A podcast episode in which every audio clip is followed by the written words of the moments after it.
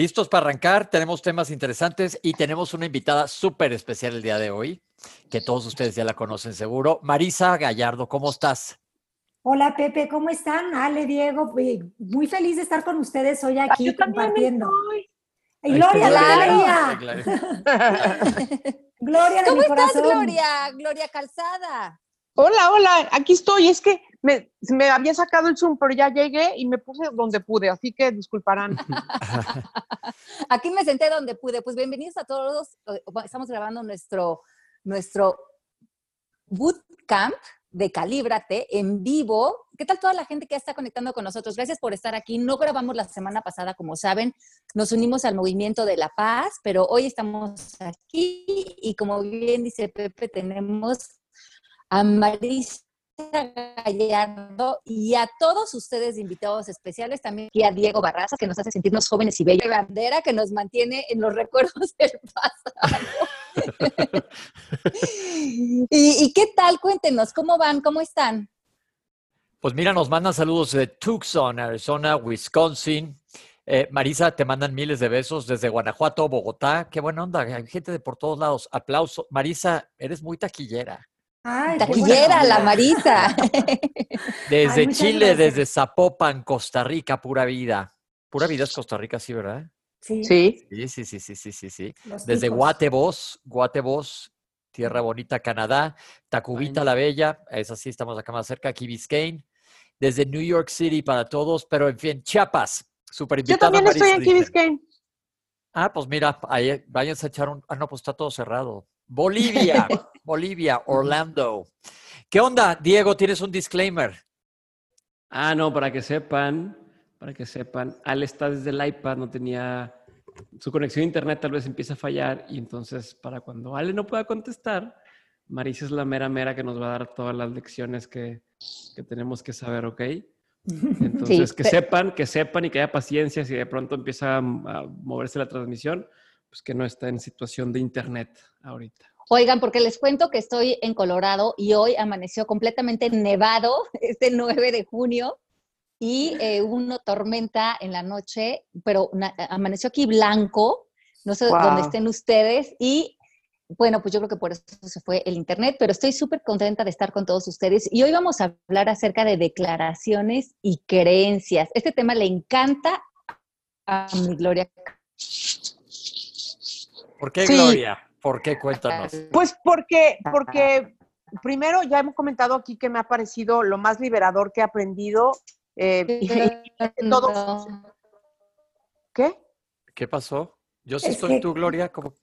Es Ale, es que creo que a Ale se le fue tantito la señal. Ah, ok. Pero tú este, cuéntanos, Gloria.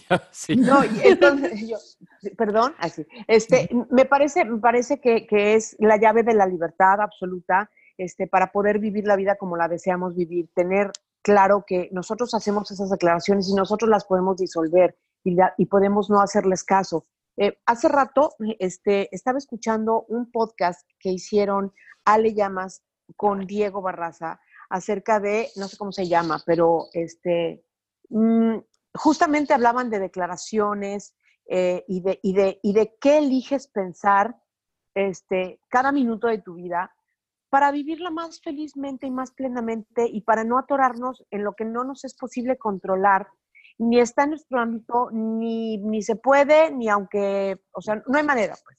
Y me pareció que, que hoy que íbamos a hablar de esto, era ideal este, completamente mencionar que, eh, que las declaraciones y las creencias son la fórmula para diseñar nuestra vida para un lado para el otro.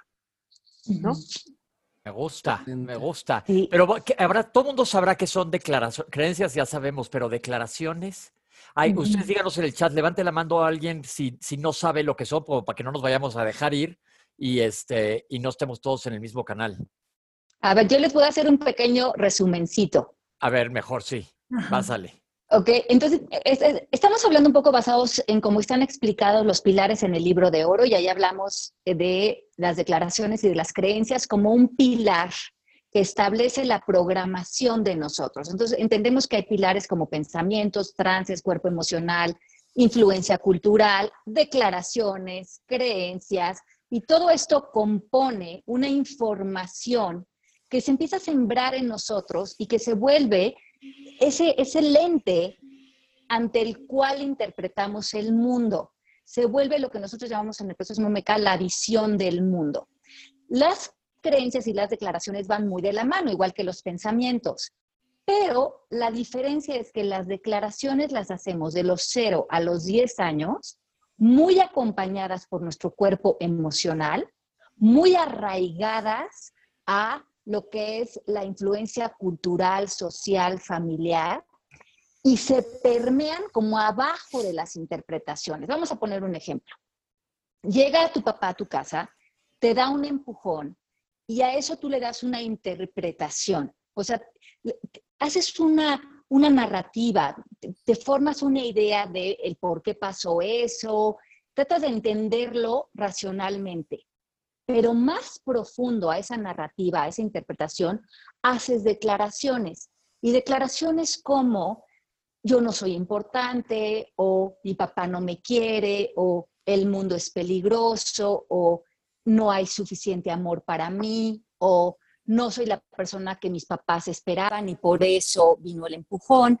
Son oraciones de conclusiones a las que llegamos mucho a nivel inconsciente, pero que cuando la, concluimos estas oraciones, no nada más lo hacemos así como, ay, bueno, no soy importante, sino se siente una tristeza profunda en nuestro interior y se vuelven parte de nuestra identidad. Nuestra identidad empieza a tejerse en todo lo que vamos declarando a lo largo de la vida. Y sobre estas declaraciones vamos formando creencias. Una vez que estas se establecen en nosotros, se vuelven transparentes para nosotros, ya no las vemos. Se vuelven verdades absolutas. Y tenemos declaraciones acerca de todo, de quién creemos ser, acerca del dinero, acerca de la pareja, acerca de cómo funciona la realidad, acerca de qué es posible y qué no es posible, acerca de qué creo merecer o qué no creo merecer, acerca de el tipo de futuro que pretendo tener o no. Todos mis lentes se van a bloquear por las declaraciones. ¿Cómo sé que he declarado en mi vida? Voltea a ver tu vida. Si tu vida, em, los resultados de tu vida, si en tu vida hay eh, prosperidad, tienes declaraciones en función de esa prosperidad. Si hay carencia, tienes declaraciones de carencia. Porque las declaraciones las salimos a evidenciar aquello que declaro, salgo a tener la razón de que esa es la verdad absoluta, aunque no me convenga mucho esa declaración. Y la creencia es un poco similar, aunque no está tan arraigada a nivel emocional, la creencia, creo que para mí, y tú me, y tú me corregirás, Marisa, que veo como que con muchos de los estudiantes de la escuela, las creencias es, a lo que más sufrimiento nos lleva, porque con las creencias muchas veces tenemos la razón, pero tener la razón no significa que vivamos en la verdad. Y nosotros estamos hablando de la verdad como un estado de conciencia, que tendría que ver con la aceptación, la paz, el amor, el perdón. Pero muchos nos atoramos a no poder llegar a ese espacio porque tenemos la razón. ¿Cómo? ¿Qué tal que yo tengo una pareja que eh, me insulta o, o tiene un detalle que no es buena onda conmigo? Desde la razón tengo la razón. Si yo voy y le cuento este, esta historia o esto que me hizo, según esto, la pareja, a todas mis amigas en el café, en la familia, todo el mundo me decía, le tienes la razón, pobre de ti, te maltrataron, qué sufrimiento, eres una víctima. Entonces sí tengo la razón y eso es lo que me atrapa con las creencias. Pero con las creencias, para salirnos de ellas, lo que tenemos es que plantearnos un propósito del ser, ya sea la paz, el amor, el perdón, la aceptación. Y sentarnos en un lugar donde, ahora sí que, ¿qué prefiero? ¿Tener la razón o ser feliz? Porque ante tu creencia sí tienes la razón, todos estamos detrás de ti con esto, podemos eh, sobar ese sufrimiento, pero ¿qué vas a hacer si quieres trascender y quieres estar en paz?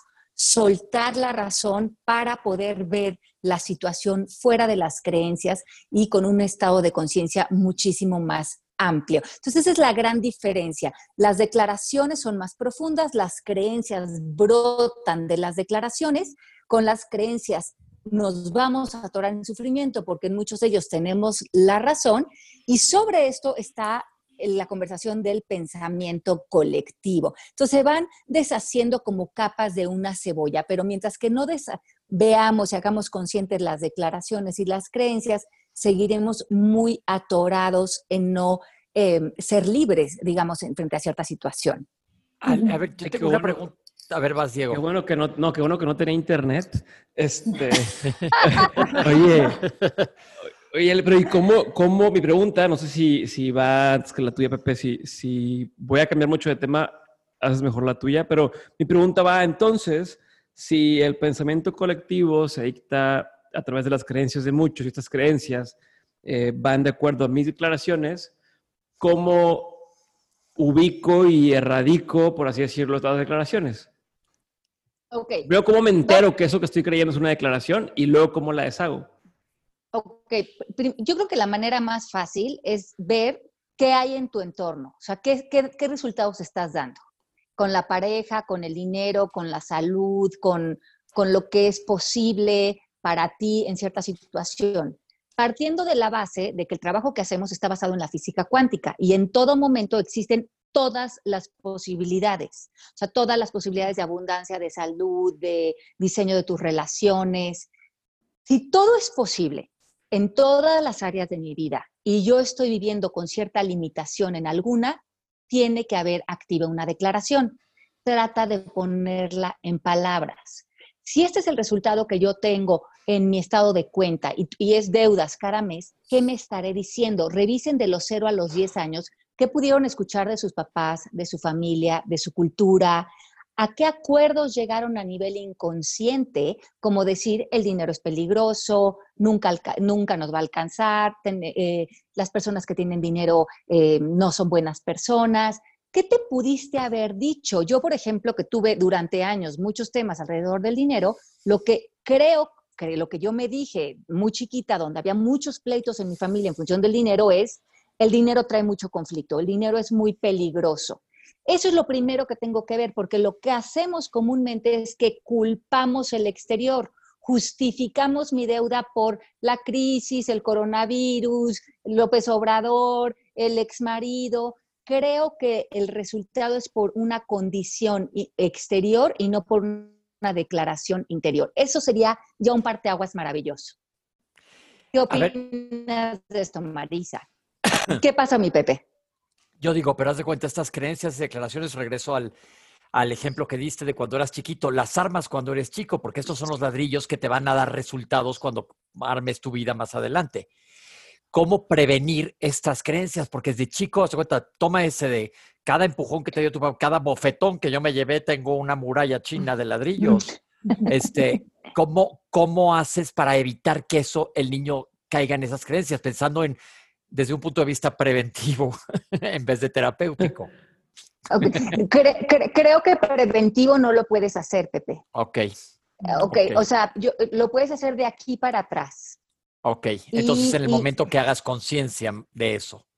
Ajá. Ojalá y, también darnos cuenta, ajá, que como somos campos energéticos, los seres humanos, todo es transformable. No estamos condenados a nada. Todo se puede transformar en este preciso momento. No, eso que pasó cuando tú eres niño no es algo, no es un lastre, no es algo con lo que tú ya tienes que vivir condenado el resto de tu vida. Hoy, si te haces consciente, lo puedes transformar. Ok, ok, ok. Entonces, en el momento en el que estás, en el momento presente. Exacto. Ahora sí, ok. Yo, yo quisiera agregar este, esta idea de las declaraciones. Sí, es cierto que nosotros eh, hacemos nuestras primeras declaraciones de los 0 a los 10 años, que son las con las que vamos a construir nuestra vida, pero a lo largo de nuestra vida también nos la pasamos haciendo declaraciones de forma consciente o inconsciente. La forma de deshacer una declaración es generar aquí en el presente una nueva declaración consciente y una declaración es un acto de lenguaje al que le pongo emoción. Y en ese momento, entonces, la declaración antigua queda colapsada y entonces empieza a generar una nueva realidad. Las declaraciones tienen ese poder, esculpen nuestra realidad y nosotros estamos construidos de pies a cabeza de declaraciones. Todo lo que hoy estamos viviendo, nuestra experiencia física, proviene de una declaración, proviene de que en algún momento tuvimos ese acto de lenguaje que ya sea que lo hayamos dicho hacia el exterior o nos lo hayamos dicho en el interior, está generando hoy una manifestación, que quiere decir dar forma visible a algo.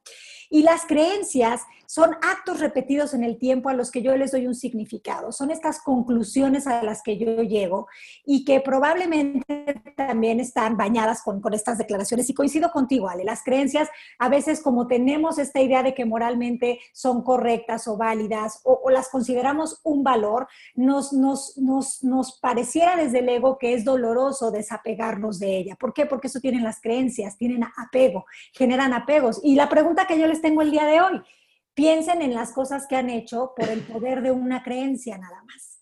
Piensen en las guerras que ha habido, en los movimientos que ha habido, solo por el poder de una creencia. Está cañón. Yo tengo una pregunta porque, no, sé, ayer estaba eh, pensando en algunas declaraciones de mi vida que en apariencia son constructivas. Ejemplo, yo voy a ser una triunfadora en mi campo de trabajo. Y, o sea, yo siempre desde chica sabía, ah, pensaba que me iba a ir bien, que iba a ser muy buena en lo que yo hiciera. Pero he descubierto con el tiempo que yo viví siempre muy asustada. Entonces yo lo que quiero preguntar es que una declaración, digamos, bien intencionada, pero respaldada o impulsada, empujada por el miedo, por, justamente este sentimiento de necesito saber que yo voy a hacer una diferencia de, lo que he estado viviendo hasta ahora y, ¿no? Este, entonces siento que, ahí es como, ¿cómo está la conversación cósmica, mágica, como dice Marisa? ¿Dónde, dónde está la magia ahí? ¿Cómo sucede? ¿Cómo se sana una declaración en buen plan, pero que no está eh, bien sustentada? Yo creo que ahí es muy importante guiarnos en la tabla de conciencia que viene en el libro de oro y ver desde dónde estás extendiendo esa declaración. Porque una declaración como voy a triunfar y voy a tener éxito en mi vida, si está viniendo desde la exigencia, ¿no? Que está ahí en la tabla que está mostrando Marisa, eh, pues, pues puede ser que sí te dé los resultados en el plano físico de manifestación, porque manifestamos como una varita mágica, y aparentemente por fuera estás dando todos estos resultados que la gente podría calificar como exitosos. Pero lo más importante es que, como habla el libro, la conciencia siendo la única realidad, si estamos viviendo esos éxitos exteriores desde un estado de, de, conciencia de carencia, de exigencia, de miedo, de ego, de separación, de comparación, de ataque, pues no nos están dejando en un lugar cómodo. Sí estamos dando los resultados, pero estamos haciéndolo con un costo innecesario, porque podríamos dar los mismos resultados, y eso es lo que deseamos, desde un lugar de amor, de aceptación, de cooperación, de, amor, de abrazo. Y si no estamos dando esos resultados de triunfo que hemos calificado, tampoco estamos exigiéndonos porque no nos hemos dado el valor en el hacer. Entonces puedes dejar de hacer y sentirte plenamente satisfecho. Entonces, básicamente es, si a mí me interesa eh, esa parte del diseño de mi vida, pero solamente que lo, que lo emito o lo creo o lo genero, lo pienso y lo siento desde un lugar elevado, de la tabla de conciencia, ¿sí? Exacto, desde valentía, aceptación, amor, y ahí está tu intención. Por eso les preguntamos mucho en la escuela, detrás de cada acción, ¿cuál es tu intención? Y eso es muy importante que se lo pregunten siempre. Detrás de esa acción de tener esta pareja, de tener este trabajo, de, hacer este proyecto, ¿cuál es tu intención? Porque si tu intención está en control, miedo, eh, reconocimiento, asegurar, aunque lo consigas independientemente allá afuera, te vas a, vas a estar sembrando un vacío porque crees que eso te hace falta. De la otra manera, simplemente tus actos están siendo una extensión de algo muy natural en ti, es un fruto natural que sale. Yo creo que, yo creo que es de lo que más importante hemos aprendido de coaching, saber de dónde está saliendo todo, preguntarte de dónde viene. Y hay muchas preguntas, muchas, muchas preguntas. Dicen que si las creencias sirven tanto como para bien o para mal. Digo, hay creencias que, como acaba de decir Gloria, te funcionan, han funcionado. Eh, entonces, ¿sí sirve para los dos lados? Yo creo que, a ver, creo que algo que es muy importante que nos planteemos, que creo que hemos entendido mucho la vida a través del ego, que es a través del sistema de creencias y de los pensamientos, que es a través de la mente analítica. Y creo que muchos le hemos dado la espalda a relacionarnos con la vida y con el momento presente desde la sabiduría y la presencia, que también tiene mucho conocimiento. Entonces, las creencias, buenas o malas, son herramientas, pero no son necesarias, porque en todo momento también puedes acceder a tu sabiduría, a tu intuición y a tu conocimiento, que es otro recurso que muchos de nosotros hemos dado la espalda y hemos vivido en la limitación, porque las creencias no traen nada nuevo, no tienen vida, simplemente son etiquetas. Y la sabiduría está cargada de vida.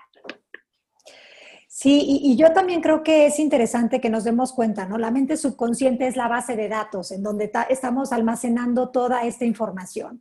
Mucha de esta información la generamos desde el ego como un sistema de protección para no salir tan, eh, pues ahora sí que golpeados de la vida, cuando tenemos estas ideas y creencias de que estamos en un lugar hostil, en el que hay que luchar, en el que hay que competir y en el que hay que defendernos. Cuando nosotros empezamos a practicar la presencia, más que pensamientos o creencias, nos conectamos con la inspiración, nos conectamos con el sentido común, nos conectamos con esto de lo que nos hablaba Ale.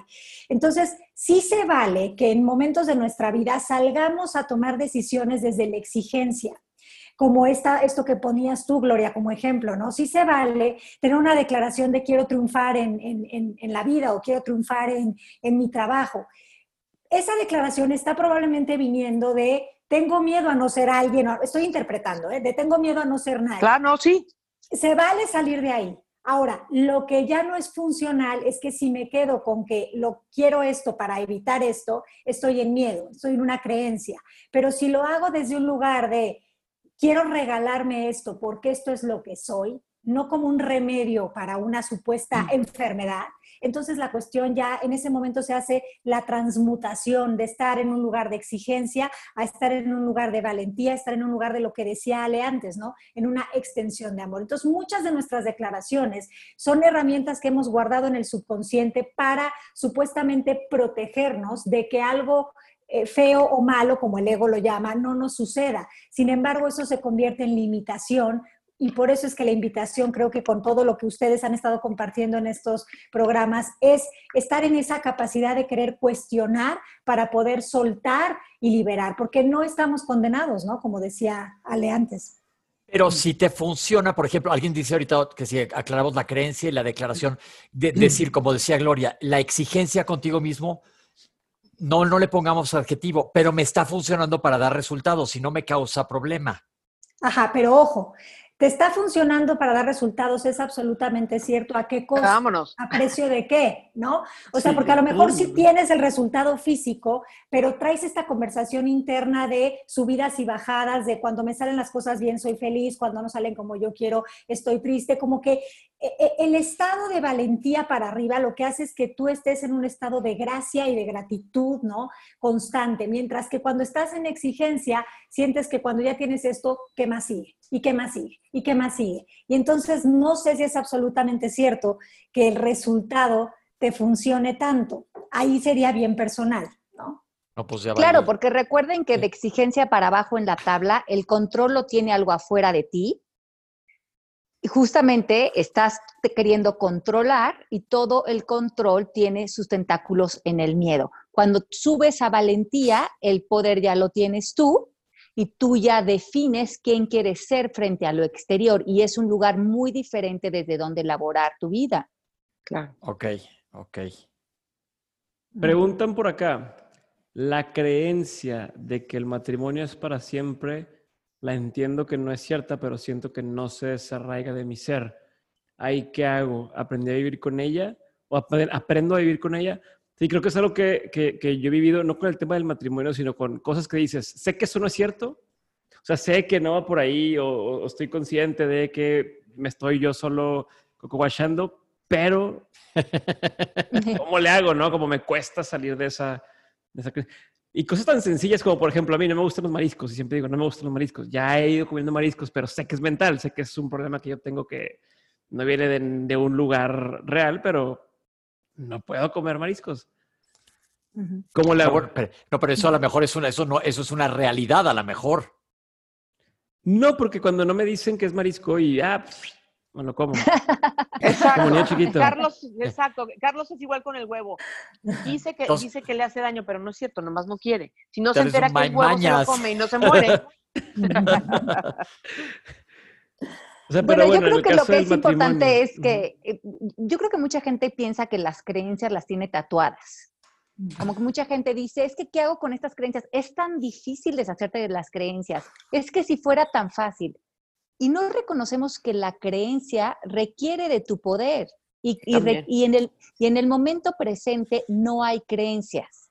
Tú la tienes que sacar de tu base de datos, traerla al frente y darle el poder y vivirla.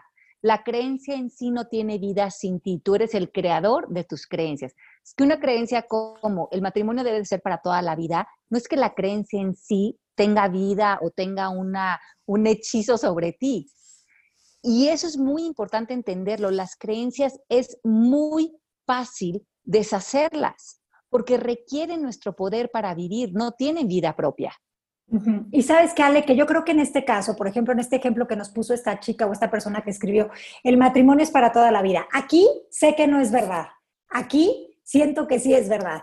Entonces, es que ahí otra vez está el tema de la emoción, ¿no? Pensamos que somos lo que sentimos y esa emoción está viniendo y está hablando muy probablemente de las fidelidades invisibles que yo tengo, de los códigos y acuerdos inconscientes que yo hice con mi clan, ¿no? Que a lo mejor traen toda esta idea de que el matrimonio es para toda la vida y ahorita, aunque yo sé que no, una parte de mí siente como, chin, voy a cortar el, lazo ya de, esta creencia con toda la familia, pero si, si habíamos pensado que así era y nos da muchísimo miedo romper esos paradigmas mentales porque pensamos desde el ego que eso sería traicionar, dejar a un lado, no haber luchado, no haber sido eh, el abanderado ¿no? de la familia.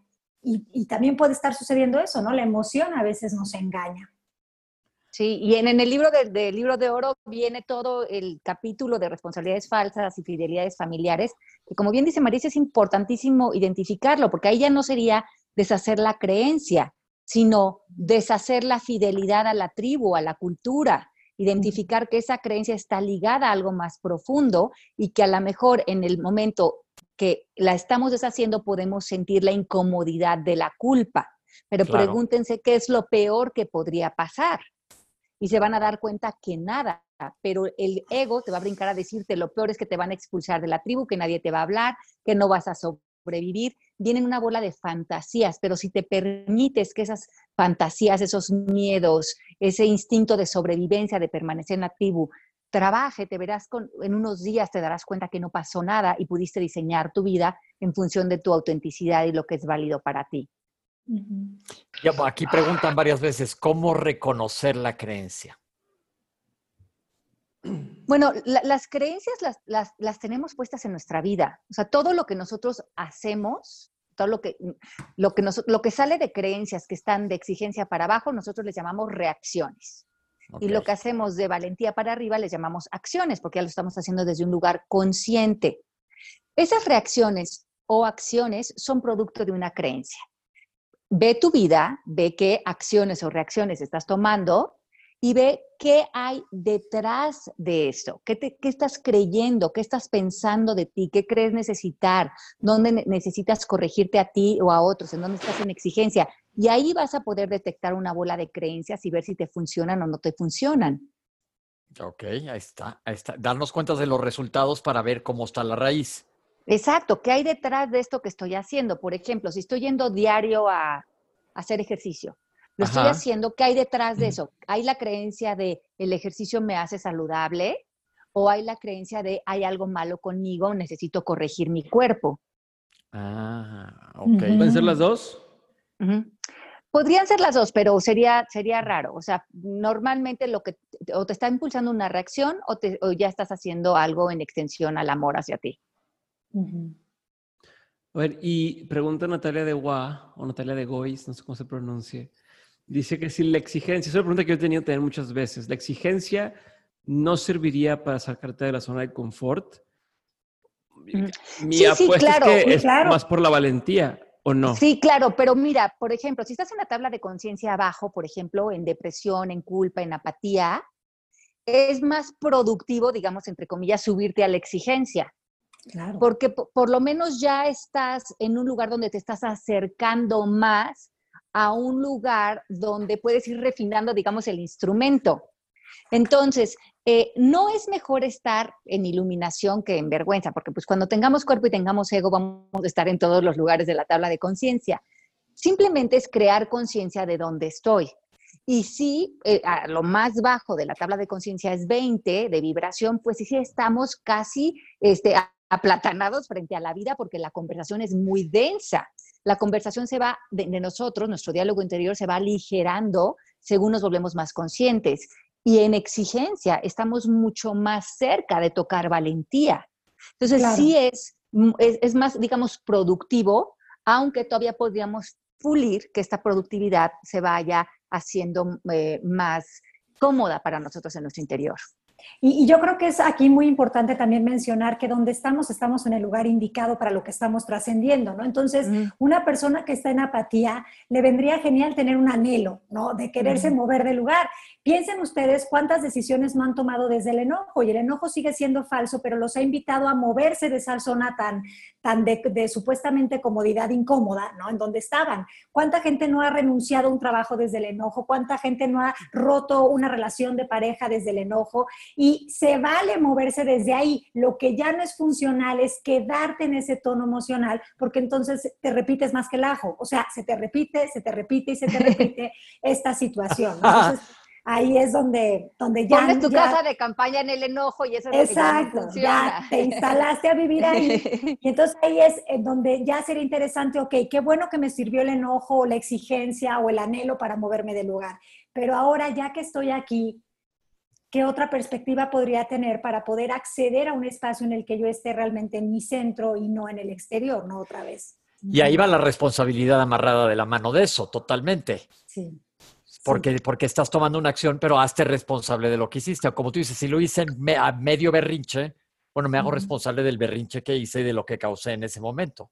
Pero me salgo del berrinche y tomo las riendas. Y luego mucha gente, por ejemplo, se mete con nosotros a estudiar a la escuela y entonces ya se ponen en exigencia de estar en paz.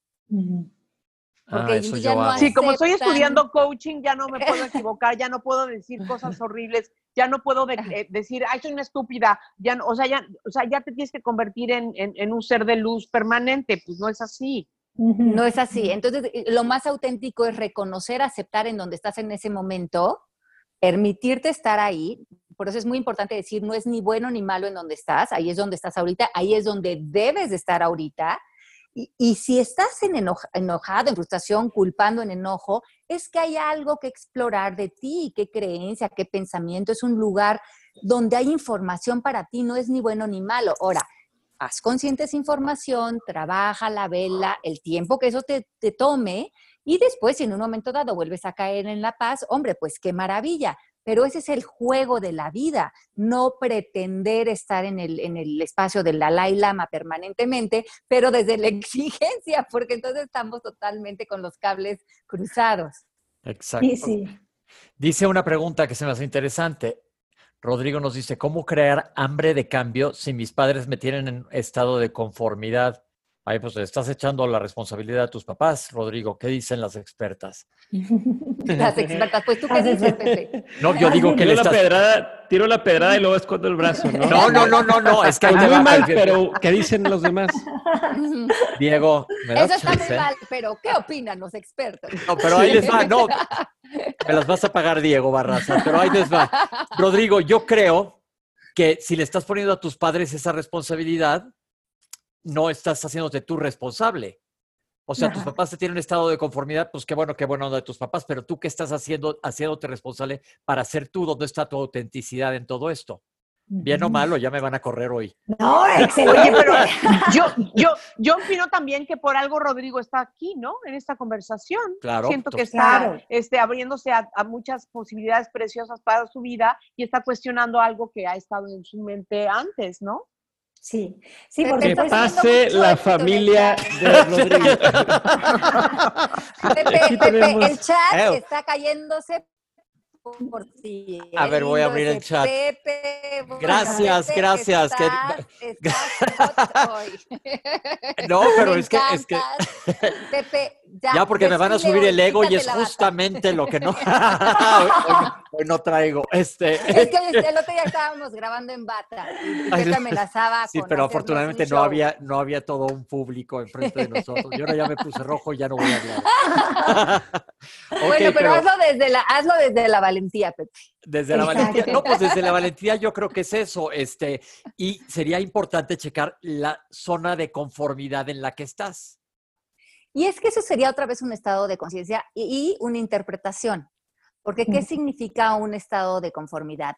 Lo que pueden ver tus ojos físicos, o sea, que a lo mejor tus papás te tienen resuelta la comida y tu parte económica, pero yo creo que eso de la zona de confort no existe. O sea, eh, se me hace un término como muchos que existen que no es real porque simplemente es una interpretación. Ahora, si tienes resueltas ciertas cuestiones económicas, pues ese es tu punto de partida. Y desde ahí, ¿qué quieres hacer? ¿Qué te quieres pedir? ¿Qué le quieres pedir a otros? ¿Cuál es tu contribución? ¿Cómo puedes servir? tomando en cuenta que hay esa posición desde donde, y muchas veces cuando tienes ciertas cuestiones resueltas, inclusive tienes más responsabilidad, porque puedes eh, aportar y generar eh, eh, a, lugares en tu vida que a lo mejor no es estar cumpliendo con ciertas necesidades básicas. Y, la importancia del lenguaje, ¿no? También como que si Rodrigo está hoy aquí, creo que también es interesante que haga y tome conciencia de eso. Mis papás me tienen, no. Si le hacemos una inversión a eso es yo me tengo, ¿no? En ese espacio y hasta cuándo voy a quererme mover de ese lugar. Y si me quiero mover, porque también es válido elegir quedarte ahí, pero quédate en paz. Yo con Rodrigo sí me quedaba, pero pues sí. Bueno, no, pero está, yo creo que está en un punto de partida y de búsqueda y de ganas, padrísimo, y él va a encontrar esas, todo eso cuestionándoselo, como ustedes nos están enseñando que son esas preguntas, ¿no? ¿Es real? Es, ¿Es verdaderamente cierto? ¿Cómo me sentiría sin ese pensamiento? Las inversiones, o sea, e, esa es una conversación que uno tiene consigo mismo que es impresionante. Yo les quisiera platicar de una declaración que yo tuve muchísimos años y que, y que le llamas me quitó en cinco minutos. Entonces, Gloria creció pensando que sus relaciones amorosas no duraban. No duraban y entonces obviamente salía al universo a demostrar que yo tenía la razón, que qué mal lo hago, qué mala suerte tengo y todas las explicaciones que les gusten y manden, ¿no? Entonces, hasta que yo creo que Ale ha de haber dicho, esta chica, solo lo, único que hay que hacer es hacerle unas inversiones y este, hay que hablarle a Byron Katie de inmediato para que nos diga qué onda. Y entonces me empezó a hacer las inversiones acerca de estos pensamientos que yo tenía, estas declaraciones, revueltas con creencias, porque llevaban emociones y llevaban además mucho tiempo y una serie de cosas. Entonces yo estaba convencidísima. Y en 10 minutos, cuando mucho, Ale hizo que esa declaración revuelta con creencia, que durante años tamizó, coloreó y le dio forma a mi vida eh, relacionándome con, alguna pareja, este, desapareció. Entonces, cuando hace un momentito dijeron, dijiste, Ale, creo, eh, que las creencias son muy fáciles de deshacer, es que sí.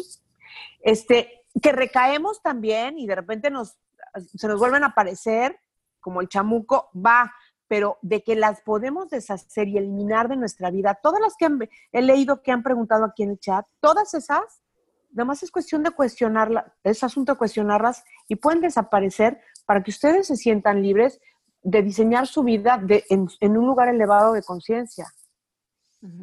Es hacerte consciente. Yo creo que a mí lo que me ha funcionado es vivir un poco más despacio, porque cuando estás viviendo muy en piloto automático, muy rápido, cuando menos te diste cuenta en la noche, ya te tropezaste con una bola de creencias porque están en piloto automático, porque, porque es el lugar cómodo a donde regresar o, incómodo muchas veces, pero digamos es el recurso que tenías muy a la mano, el muy familiar para ti. Y creo que cuando vivimos más despacio, eh, hacemos estos momentos de suspensión, de conciencia, de reflexión, de sabiduría.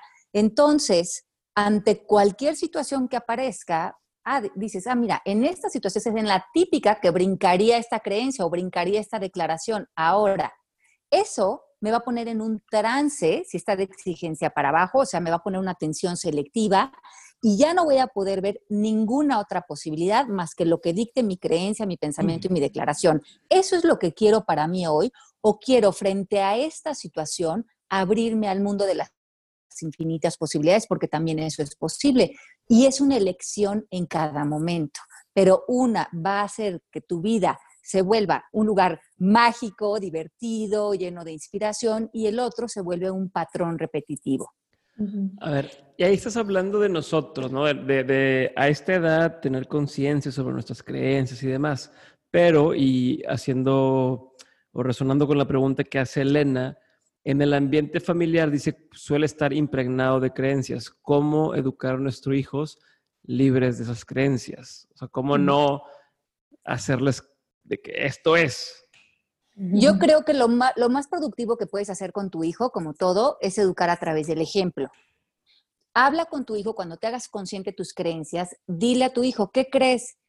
Hoy me di cuenta que iba a tomar esta decisión o estaba teniendo esta reacción o me enojé o entré en esta dinámica por una creencia que tengo. Se quedó pegada. Ale. a ver, Ale, te quedaste pegada. En palabras va más o menos. Pero cuando deshago la. Te quedaste justo en el momento más interesante. como, como, como Max Headroom. Diego no va a saber Necesitamos rescatar lo que estabas diciendo. Sí, vas de vuelta, te quedaste pegada. Pero ya me oyen. Ya, ya. ahorita ya. Ah, ok. Bueno, entonces, cuando, por ejemplo, Hannah y Pat, mis hijos que tienen 17 y 18 años, lo único que yo les puedo mostrar es cómo yo estoy deshaciendo de mí, como cuando hago algo o reacciono o eh, me hago consciente en la noche cuando estoy con ellos, reflexiono eso con ellos. Digo, mire, fíjate que me hice consciente de que tenía esta creencia y la cuestioné y la deshice y vi que, ah, puedo ver en el pasado cómo he actuado con esta creencia y ya veo que no me funciona. Y, a, mis hijos les encanta porque luego me dicen, sí, mami, pues yo he visto cómo tú haces esto en el pasado, porque como ellos no tienen la creencia, o si por alguna razón estábamos haciendo eco, la hacen consciente. Entonces, ¿cómo lo hacemos con los niños? No tratando de que no tengan creencias, de que vean cómo uno está trabajando, haciendo consciente sus creencias, para que ellos también tengan esa conversación de autoindagación en ellos. Ok, perfecto. ¿Cómo redacto una declaración de amor a mí misma? Es que yo creo que, yo creo que lo más importante con, con, el amor a uno mismo es que se vuelva un estado de conciencia. O sea, que te liberes de decirte, ay, sí me amo, soy lo máximo, puedo con todo, porque eso siempre va a parecer la sombra del contrario. A mí me gustaría que empiecen a practicar, verse a sí mismos fuera de las creencias, fuera de, los calificativos, fuera de las etiquetas, simplemente como un ser siendo, un ser en expansión, un ser sin, eh, sin, tener que decirme si, puedo, yo con todo, porque es que eso, eso, eso es muy artificial, es maquillar mucho. Si creen que no mm, están conectados, sí, si creen que no están conectados con el amor real de ustedes, con lo muy natural que es, piensen qué pensamiento, qué creencia está entre ustedes y esa conexión que es natural y que no tienen que hacer nada por sentirla. Por decir la gente, ¿cómo le hago para amarme? No, no esos, esas a mí frases de automotivación, de sí, tú, vamos, este, eh, influencer, eso es de influencer. Sí, sí, es querer salir. Estamos saliendo todavía de un estado de conciencia de mucha carencia. Esto sucede en el silencio, esto sucede, sucede en el deshacer las ideas que tenía de mí para poderme ver eh, naturalmente, como un niño se ve a sí mismo. El niño no se está cuestionando, yo puedo, yo no puedo, yo voy a conquistar el mundo. El niño simplemente es y vive en un estado de conciencia de amor, no, no, se lo está cuestionando, eso es muy artificial. Entonces, no maquillen su vida con pensamientos positivos o en el club de los optimistas, porque eso simplemente, como dice eh, Marisa, que, que parecería que estamos remediando una enfermedad en nosotros y no hay nada que remediar. Es que muchas veces, o sea, en los años anteriores, y obviamente no quien esté metido en, el proceso MMK, pero hace cuenta como que te han dicho, declara que puedes, o sea, sí son panfletarios, son mensajes panfletarios que te, este, yo, así los veo también, honestamente, igual que Diego, opino bastante parecido. Y, y siento que aquí vale muchísimo la pena e, e, ese hincapié que estás haciendo, Ale, y, porque, porque puede parecer que declarar y decretar y, este, y ser optimista y, y, atrae eso a tu vida. Y o sea, ahí hay una confusión que, que siento que, que, aparece con mucha frecuencia. Pues sí, porque lo que pasa es que si tú, por ejemplo, eh, sigues en el ego y desde el ego estás motivando a otros egos, pues está muy bien, porque eso funciona hasta cierto punto. Pero si tú como persona has hecho ese trabajo interior de ti, de estar en cierto estado de conciencia, desde el amor, entonces entenderías que puedes invitar a otras personas a relacionarse desde ese lugar. Pero hay mucha, mucha conversación todavía en el mundo de la automotivación, donde son egos motivando a otros egos, o donde todavía creemos que la forma es la realidad, o que el mundo físico es en el donde suceden los resultados y no en la conciencia. Y esto, pues yo creo que dependería mucho del facilitador que está, desde dónde el facilitador puede tener este entendimiento según el trabajo interior que ha hecho. Me gusta eso, me gusta eso. Eva Laura está 100% de acuerdo, qué bueno. Eva Laura no, pero lleva, todas las sesiones con nosotros, Eva Laura, ya la he visto. Sí, qué bueno. Ella es muy participativa en todo. Dice Lorena, en el caso de tener TOCs, ¿cómo se pueden eliminar esas creencias que se saben no son lógicas? Ah, está interesante. Bueno, es que todavía esta idea de tener TOCs es una etiqueta, es una interpretación. Entonces es como, tengo la justificación de que como tengo TOCs, entonces me es difícil eh, cualquier cosa. Nosotros en el proceso MMK no trabajamos con etiquetas, nos hacemos 100% responsables. Y desde este lugar eh, vemos el poder que tenemos. Porque creo que muchos de nosotros, a muchos de nosotros nos ha limitado el diagnóstico. Y, y muchos de nosotros fuera del diagnóstico reconocemos el poder que tenemos. Eso, digo, guardando las respectivas diferencias, en mi casa mis papás siempre me dijeron, a mí me vale que eso que seas prepuberto o en pubertad o tal, eso es muy tu problema, yo como quiera, pues que, o sea, tus responsabilidades, ¿no? Pero me lo dejaron muy en claro eso de, a mí me vale que, porque incluso te llevaban a la escuela a, pláticas con los papás y miren, los jóvenes están en esta etapa, preadolescencia. Y dice, a mí me vale madre lo que sea que yo tengas, no le voy a entrar. tienes que... Exacto. Pero aquí es mi casa y obedeces. Ajá, exacto. Entonces, Hay una pregunta. Es un poquito eso, ¿no? Perdón, perdón, perdón. Hay una pregunta que hizo Homero que está en Nueva York y luego Sandra la retoma porque y, a mí me brinca, digo, me llama mucho la atención porque dice, Homero, pregunta que si la frase esta que ha, que ha estado tanto en las eh, protestas de I can't breathe, I can't breathe, este, dice, ¿cuál es el impacto de esta declaración a nivel individual?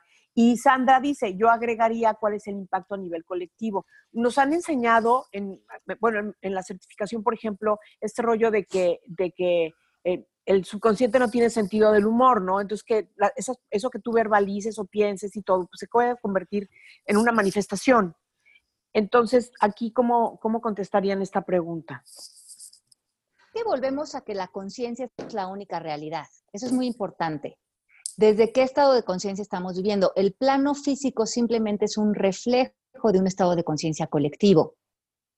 Entonces, lo que está pasando o lo que está pasando en, el mundo, las manifestaciones o todo, está hablando de un síntoma, de un estado de conciencia colectivo. Eso no significa nada.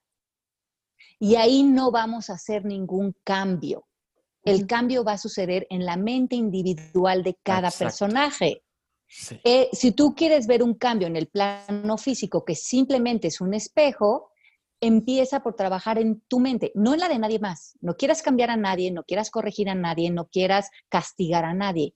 Ve tú, dónde estás tú, frente a la vida. Desde la única persona que te tienes que hacer cargo, como decía Gandhi, tú sé el cambio que quieres ver en el mundo desde tu estado de conciencia. Cuando todos nos hiciéramos responsable de eso, el plano físico tendría otro espejo. Pero nosotros no podemos ir y romper un espejo para querer cambiarlo si no nos damos cuenta que lo único que estamos viendo es un reflejo. Y como dices, Ale, perdón, Pepe. Ajá como dices, ¿no? Esta frase de, no puedo respirar, ¿no? Es, el, estado emocional en el que muchos de nosotros hemos vivido durante mucho tiempo, ¿no? No puedo respirar, no puedo ser yo, no puedo vivir. Y, habla de eso, de, de, lo que estamos cargando dentro de nosotros y que se está haciendo visible, porque parte de estas situaciones surgen para hacer visible lo invisible y consciente lo inconsciente. Entonces, el caso de esta persona es el caso, no le pasó a él, nos está pasando a todos, el despertar y tomar conciencia de qué maneras yo, me impido respirar a mí? ¿De qué maneras yo me corto el aliento de vida con mis juicios, con mis creencias, con mis justificaciones, con mis pretextos? O sea, ese, el lenguaje tiene un impacto grandísimo, pero ese lenguaje nos está haciendo un pellizquito para despertar. ¿De qué manera tú no estás respirando en tu propia vida? Y aquí, de adentro, empieza el cambio, ¿no? El, el, otro día decía yo, ¿no? El cambio no viene con tu opinión, viene con tu ejemplo. Oye, y eh, entonces, ¿dónde podremos meter la palabra o el término conciencia colectiva aquí? Porque también acabas de decir algo, predicas con ejemplo. Pues es que como estás conectado a todo, Pepe, como somos parte del todo y el todo es parte de nosotros, cuando tú cambias eso, estás limpiando la, conciencia colectiva también, estás haciendo... Se pega. sí, está teniendo un impacto. Cool. Acuérdate que cuando tú estás en paz, permeas a mil personas a tu alrededor. Me acabas de poner en paz. Por la sanidad que tú traes a tu estado de conciencia. Ale, otra vez se hizo así tu voz. Nada. Se, hizo se volvió a hacer así como cuando me dijiste, ah. cuando tú estás en paz. No, no le echen porras, no le echen porras a Pepe, no le, no lo alienten para que siga siendo así. ¿Qué tal? Le tiras, Diego, le, tiras carrilla, buleas, buleas a Ale Buleas a Ley Rocket, hacen te amo, Pepe. No, pero no la buleé, le estoy explicando. Oye, no la buleé, nada más expliqué lo que estaba pasando porque la gente está viendo y de repente pero soy yo, como, yo como si hubieras estado en otra, en otra dimensión. estamos en, en 90 mil personas a nuestro alrededor, incluyéndote a ti, estamos impactados. Ego, Ego, ego, Diego. que no se metan con Pepe. Diego, Diego. Diego. Calladito. ok, no, es que, es que estaba, Ale se siguió, se dejó ir y hubo como ese alargamiento de palabras. Como foca en tobogán. No, ok. Bueno, pues ya quedan tres minutos. ¿Qué hacemos, Pepe? Cántanos una canción. ¿Qué te parece? No, hombre. no, hombre. No, vamos a resumir. A ver, vamos primero que nada, vamos a ver qué habíamos visto hoy. Uno, captar nuestras creencias. Una tareita. Porque de esas creencias estamos armando declaraciones que son los ladrillos que arman nuestra vida. Entonces, si queremos ver qué creencias tenemos, sentémonos eh, con nosotros mismos y ver qué resultados estoy teniendo en cada uno de los aspectos diferentes de mi vida. Y como dicen, pues a cambiarlos a cambiarlos. ¿Qué podemos hacer por, por este, por, dicen que por la gente más joven, por los hijos, pues ellos tienen que hacer su propia vida, pero nosotros si estamos más conscientes va a ser mucho más fácil. Y como dice Maritza, se pega, se pega la conciencia, la buena hondez. Bueno, quieren que les deje una tarea. está pidiendo tarea, sí, están pidiendo tarea, como en la escuela. que se metan a la escuela con nosotros el lunes 15, que vamos a tener un día completamente gratuito, Marisa y yo, y entren a aprender. Conéctense con nosotros, ahí estén en, mi link de Llamas Alejandra, el día es completamente gratis y eh, acérquense a recibir información, conocimientos, vamos a hablar ahí de los pilares, ¿verdad Marisa Linda? Sí, así es, los esperamos ahí para desmenuzar el pollo con todo lo que tenga que ver con cómo funciona nuestra mente, las creencias y todo el show. Les va a encantar. ¿Cómo, entran? ¿Cómo, cómo, cómo llegan a esa? Ahí está, ya lo pusieron en el www.procesommk.com. Sí, en Llamas Alejandra también ahí están. Ajá, primer día y se pueden meter. Y bueno, también escuchen a Pepe Sendementes, en, eh, no, ya me A Diego. A, Diego, a Diego en Dementes en su podcast, a Pepe en su nuevo canal de YouTube, a Gloria en Puro Glow y a Marisa en Voz con Alas. Exacto. Y les voy a decir cómo se llama el podcast que oí de Alejandra Llamas con Diego Barrazo, que me fascinó.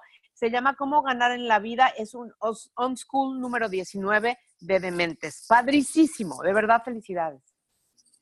Pues ya está. Oye, alguien preguntó última pregunta. Dice alguien que si pero antes de que la última pregunta, antes de que la última pregunta, va a estar Gloria y va a estar Pepe en episodios de Dementes muy pronto. Ya lo grabamos. Ahora sí, ¿cuál es la última pregunta para cerrar, Pepe? Que alguien preguntaba si meditar ayuda, y sí, hemos platicado mucho de eso, y sí, sí ayuda. ¿Qué, ¿Para qué sirve? Para que le bajes dos rayas al hámster en ruedita que traemos en la cabeza. Entonces, sí, sí sirve. Y, que te separes un poco de esa percepción de que tenemos, que a veces es tan limitada. Claro. Pues, tan padre. Oigan, pues qué gusto estar con ustedes. ¿Te acuerdas, Ale? Ahora es un martes más. Ahora es un martes más aquí en Bootcamp de Calibrate y nos conectamos la próxima semana en vivo por este mismo link y a esta misma hora. Tenemos ya el último bootcamp. La próxima semana vamos a hablar de cómo volvernos del miedo al amor.